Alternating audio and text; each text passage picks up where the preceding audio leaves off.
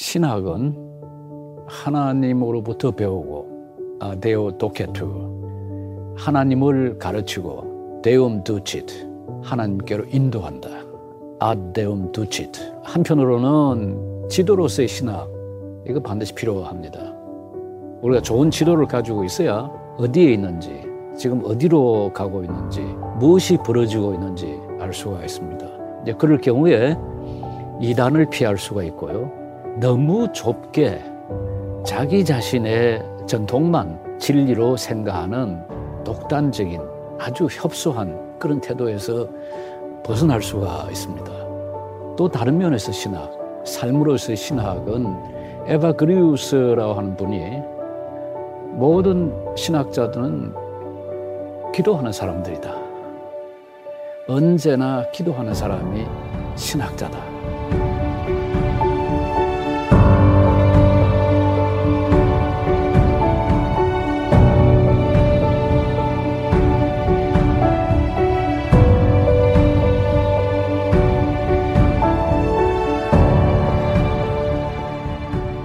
반드시 알아야 될 필요는 없다. 우선 그렇게 이야기를 하고 싶습니다. 왜냐하면 학문의 신학이 뭐 모든 성도들한테 필요한 건 아닐 거거든요. 그럼에도 불구하고 신학이 정말 필요할까요? 그냥 믿으면 안 될까요? 그렇게 묻는 분이 계시다면 저는 조금 시간을 들여서 이야기를 하고 싶은 생각이 있습니다. 첫 번째, 신학이 어렵다는 이야기 저도 동의합니다. 사실 현대 신학자들 뭐 바르트를 읽거나 틸힐 읽거나 또는 파넨버 같은 신학자의 책을 읽으면 그 보통 사람 수준으로 알아듣기가 참 힘듭니다. 왜 신학이 그렇게 어렵게 되었을까? 신학이 처음부터 어려웠던 건 아닐 거거든요. 저는 신학이 학문이 되었기 때문이라 그렇게 답을 드리고 싶습니다. 언제 신학이 학문이 되었을까요?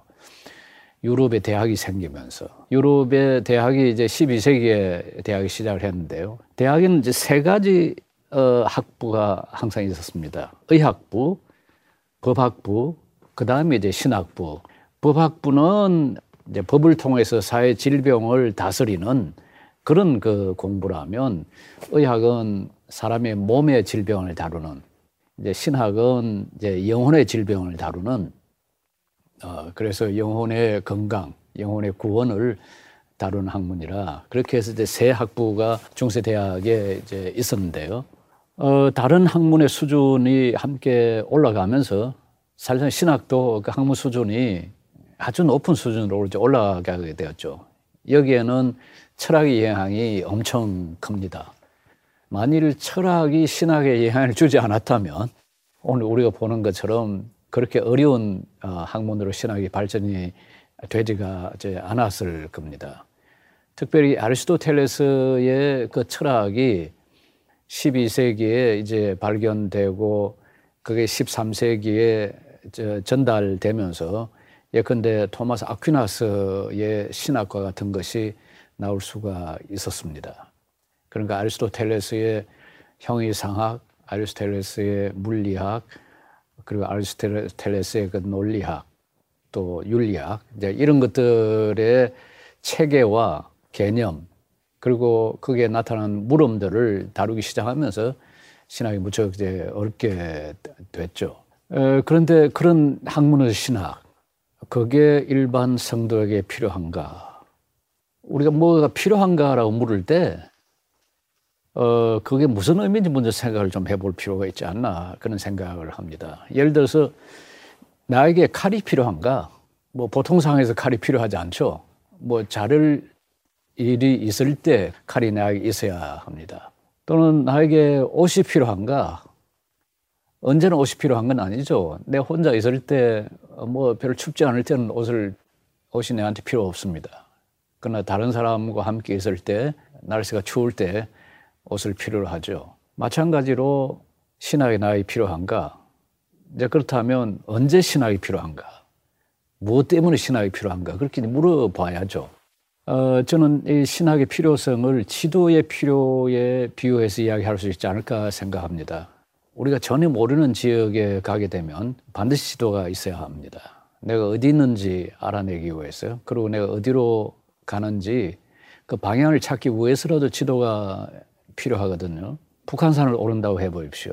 그러면 지도 없이도 나는 북한산 어, 등산로를 자주 다니던 등산로를 통해서 북한산 오를 수가 있습니다. 그러나 처음 방문한 지역, 그리고 내가 한 번도 보지 못한 아주 광활한 넓은 지역을 볼 때는 그때는 지도를 통해서 어, 그 지역 전체를 바라볼 수 있고 내가 어딘지 확인할 수가 있습니다. 이처럼 신학도 우리의 신앙생활, 우리가 읽는 성경, 그리고 교회의 그 오래된 전통, 그것들을 이해하는데 신학이 아주 요긴한 도구로 사용될 수가 있죠. 마치 지도처럼 우리가 신학을 통해서 우리의 전통이 무엇인지, 우리가 어디서 왔는지, 우리가 어떤 지점에 있는지 그걸 알 수가 있는 거죠. 예를 들어 보십시오. 기독 전통은 크게 세 전통이 있습니다. 하나는 로마 가톨릭 전통이 있고요. 그 다음에 이제 정교회 전통, 뭐 그리스 정교회, 무슨 세르비아 정교회, 러시아 정교회, 정교회 전통이 있고, 그리고 개신교 전통이 있지 않습니까? 이 개신교 안에는 루터교, 개혁교회, 그리고 감리교, 어, 그리고 침례교, 오순절, 이런 여러 그 이 전통이 있습니다. 근데 이, 이 전통들에 대한 거는 가령 교회사를 공부해 보면 알 수가 있는 거거든요. 어, 교회에서는 이 기독교의 큰 이 세 전통을 잘 다루고 있습니다. 그래서 우리가 속한 뭐 우리 한국 어, 개신교 신자는 대부분 어, 장로교 신자 아니면 감리교 아, 아니면 아마 오순절 어, 또는 성결교회 뭐 이런 여러 그 교파들이 있는데요. 이제 이것들이 어디에 속하는지 언제 어떻게 나온지 그걸 알 수가 어, 있지 않습니까? 그걸 통해서 어, 장로교가 어떻게 형성이 됐고 어떤 선교사들이 와서 우리나라에 와서 어, 전도를 했고 그리고 장로교가 지금은 얼마나 수많은 교파로 분열되었는지 이걸 이제 한국 교회사를 통해서 알 수가 있는 거거든요. 이 교회 전통뿐만 아니라 예를 들어서 우리가 믿는 걸 생각을 해 보십시오. 우리가 무엇을 믿고 있는가? 왜 믿고 있는가? 어떻게 믿고 있는가? 이제 이것들을 알 수 있는 것은 이제 신학 분야 가운데 가령 조직 신학 또는 교리 공부 이제 이와 같은 걸 통해서 알 수가 있습니다. 그리고 우리가 믿고 있는 것들 예를 삼위일체 하나님이라든지 예수 그리스도라든지 이제 이런 그 우리의 신앙의 내용들을 다른 사람들한테 설명하고 그리고 다른 사람들이 거기에 대해서 만일 공격을 한다면 그 공격을 받아들여서 어, 이것들이 왜 말이 되는지 이게 왜 합리적인지 이게 왜 믿을 만한지 그걸 변호하는 어, 변정학이라는 과목이 있습니다. 제가 지금 미국에서 목회학 석사 과정 학생들 가르치는 과목이 이 변정학이라는 과목인데요. 뭐 너무 깊게 들어가지 않는다 하더라도 어, 이것들을 만일 공부하면 그 우리가 믿고 있는 것들 또 우리의 제대로 된 신앙생활 아, 그런 것들에 분명히 도움이 되기 때문입니다. 그런데 이런 어떤 이론적인 공부뿐만 아니라 아, 저는 신학에는 다른 측면이 있다고 생각합니다. 아주 오래된 신학의 개념이 신학은 하나님으로부터 배우고 아, 데오 도케투 하나님을 가르치고 데움 두치트 하나님께로 인도한다. 아데움 두치트 이런 정의가 있습니다. 신학은 하나님으로부터 배우고 하나님을 가르치고 하나님께로 인도한다. 그러니까 신학은 하나님과 관련된 학문이거든요. 그런데 하나님은 객관적으로 탐구할 수 있는 분이 아니지 않습니까? 예를 들어서 우리 앞에 펼쳐진 자연, 또 인간이 만들어 온 역사, 이런 것들은 우리가 대상화해서 그걸 하나의 객체처럼, 대상처럼 접근하고 탐구할 수가 있습니다. 그것에 대해서는 우리 충분히 논의를 할 수가 있죠. 그런데 하나님은 그런 어떤 물질적인 대상이 아니거든. 더구나 단순히 우리가 개념으로 말할 수 있는 그런 대상도 아닙니다. 하나님 무엇보다도 영이시고 영이 시대 하나님은 동시에 인격이신 분입니다. 하나님은 살아계시고 역사하시고 우리와 관계할 수 있는 분입니다. 하나님께서는 말씀하시고 또 우리가 하나님을 향해서 말을 할 수가 있습니다. 하나님께서 말씀해 주신 것이 우리가 가진 성경 속에 담겨 있고요. 우리는 기도를 통해서 하나님께 말씀을 들을 수가 있습니다. 이것도 일종의 신학이라 그렇게 말을 할 수가 있습니다. 왜냐하면 신학, 영어로는 theology라고 하고요. 라틴 말로는 theologia라고 하는데 그 말은 테오스, 즉 신, 하나님, 로기아, 하나님에 대해서 말하다라는 뜻이거든요. 그러니까 하나님께서 우리에게 말씀하시고 우리가 하나님께서 말씀할 수가 있습니다. 하나님께서 우리에게 말씀하신 것이 성경 말씀에 담겨 있고 우리가 하나님께 말씀드리는 것이 우리의 기도를 통해서 하나님께 올려질 수가 있습니다. 이렇게 말씀을 읽고 또 말씀으로 하나님께 기도를 들을 때 다름 아니라 우리가 신학을 하고 있다.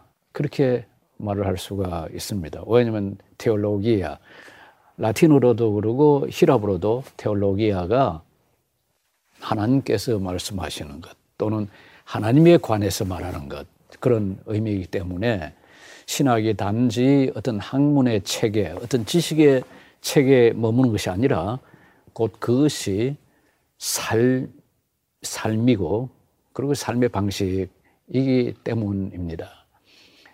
여기서 전 어, 루터가 이해한 신학 개념을 잠시 말씀을 어, 드렸으면 좋겠습니다.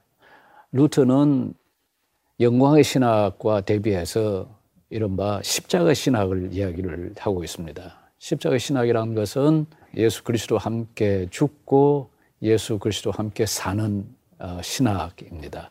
무엇보다도 예수 그리스도 함께 죽, 죽는 것을 먼저 루터는 강조를 이제 하죠. 내 자신의 정욕, 내 자신의 욕망, 이것을 예수 그리스도의 십자가와 함께 죽이고 그래서 거의 지옥에 내려가기까지 그 아픔, 그 고통을 예수 그리스도 함께 경험하고 그리고 이제 예수 그리스도 함께 부활해서 이 땅을 살아가는 그 삶의 신학, 그걸 루터는 십자가의 신학이라 그렇게 부릅니다. 이런 십자가의 신학이 성도들한테 필요할까요? 아마 제가 방금 드린 말씀 내용을 이해하시는 분이라면 그거 필요 없습니다. 그렇게 말할 분 아마 여러분 가운데 아무도 안 계실 겁니다. 그러니까 한편으로는 지도로서의 신학, 이거 반드시 필요합니다. 우리가 좋은 지도를 가지고 있어야 어디에 있는지, 지금 어디로 가고 있는지, 무엇이 벌어지고 있는지, 그걸 그 지도를 통해서 알 수가 있습니다. 대부분의 경우에는 우리의 신앙생활과 관련된 그 모든 전체를 제대로 꿰뚫고 있는 분이 뭐 우리 가운데 거의 없거든요. 그렇기 때문에 우리의 신앙과 관련된 성경과 관련된 그리고 교회와 관련된 일들 그리고 역사, 인물들, 사건들 또 중요한 교리들 그것들을 이해하기 위해서라도 우리는 신학이라고 하는 지도를 필요합니다. 이제 그럴 경우에 이단을 피할 수가 있고요. 또 그럴 경우에 너무 좁게 자기 자신의 전통만 그걸 진리로 생각하는 독단적인 아주 협소한 그런 태도에서 벗어날 수가 있습니다.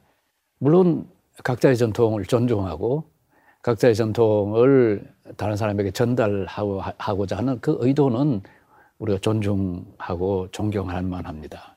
그러지만은 신학을 폭넓게 공부하면 내가 속한 그 전통이 무엇인지도 제대로 이야기하고 또 다른 전통이 뭐라고 이야기하는지도 이해하기 때문에 우리가 좁은 마음을 가지지 않고 좀 더 넓은 마음으로 다른 전통을 존중하고 다른 전통에 대해서 열린 태도를 취할 수가 있습니다. 그런 의미에서 저는 하나의 지도와 같은 그런 신학이 필요하다고 말씀드리고 싶고요. 또 다른 면에서 신학, 삶으로서의 신학은 그건 굳이 학자가 아니라도 어떤 신자라도 실천할 수 있는 신학입니다. 에바 그리우스라고 하는 분이 그 초기 수도 운동과 관련된 분인데요. 모든 신학자들은 기도하는 사람들이다. 언제나 기도하는 사람이 신학자다. 이때 말하는 신학자는 어떤 책을 가지고 학문으로 신학을 하는 사람을 말하는 것이 아니라 하나님의 말씀을 늘 읽고 묵상하고 그 말씀을 가지고 삶 속에서 실험하는 사람. 그리고 그 하나님 말씀을 가지고 늘 기도하는 사람. 그리고 삶 속에서 그리스도의 사랑을 이웃에게 실천하는 사람. 그 사람이 진정한 신학자라는 말입니다. 자, 이렇게 아마 여러분 이야기를 듣고 나면 성도에게 신학이 필요할까요? 아니면 필요 없습니까? 라고 하는 질문은 어, 더 이상 하지 않으리라 생각합니다. 성도들에게 이런 두 가지 의미의 신학이 저는 둘 다 필요하다고 생각합니다.